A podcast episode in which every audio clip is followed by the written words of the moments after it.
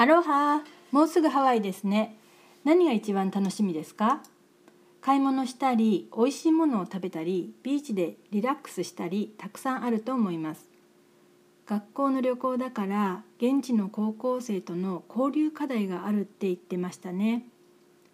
ハワイもアメリカなので文化的な違いについて私がアメリカに住んで気づいたことまたアメリカ人に教えてもらったこと。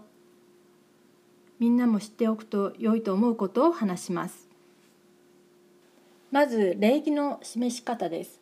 日本と違ってお辞儀はないので英語を話す時ににっこり笑って大きな声で相手の目を見て話してみてください。挨拶やお礼の言葉を言う場合に照れずににっこりはっきり相手の目を見てです。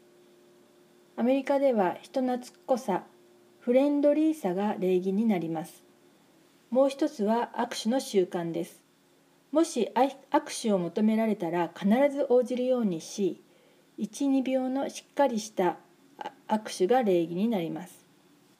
次にパーソナルスペースについてです。これ以上近寄られると不快という他人との距離パーソナルスペースと言います。それがアメリカ人は大きいと言われます。つまり相手が特に親しい関係でもなければ話す時に相手に近寄りすぎないようにします。相手から3歩下がったくらいの距離です。もしも混み合っているところを歩いていて誰かの肩に触れてしまった時は「Excuse me」と言います。また後ろから人を真横で追い抜いたり歩くのが自分より遅い人を追い抜いて前に出るのもとても失礼な行動になります。あと学校で全速力で廊下を走っている学生もこちらでは見ません。ぶつかると危ないからです。他人とのスペースをたっぷり取ることや時間と心にゆとりを持って動くことで文化の違いに対応できるのかと思います。さらに気をつけたいこととして公共の場で他人をじっと見つめないようにしましょう。それがただの好奇心だったとしてもあるいは良い意味で見とれている場合でも凝視されると気持ち悪いですよね。特に知らない人や外国人に突き刺さるような視線で見つめられていると相手が危険に感じる場合もあります。アメリカでは公園でウォーキング中に知らない人とすれ違う時に目が合うと軽く「はい」と挨拶します。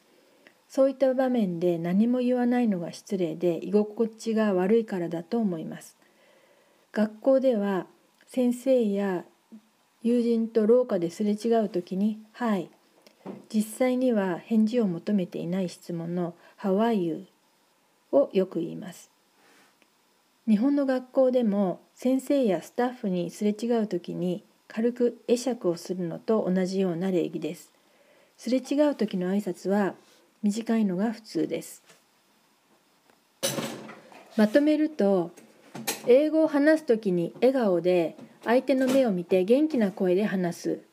話す時の距離に気をつけ歩く時にも人に触れないようにすること。開けたドアを次の人のために押さえること。人をじろじろ見ないこと。廊下や通路で走らない。アメリカで気をつけることです。習慣や言葉が違ってもホストスクールやホストファミリーは大抵理解があり伝えようとする気持ちがあれば心は通じてコミュニケーションできるので大丈夫です素晴らしい時になるので安全に気をつけて思い切り楽しんできてください今度ハワイの言葉を教えてね Have a great time! Aloha!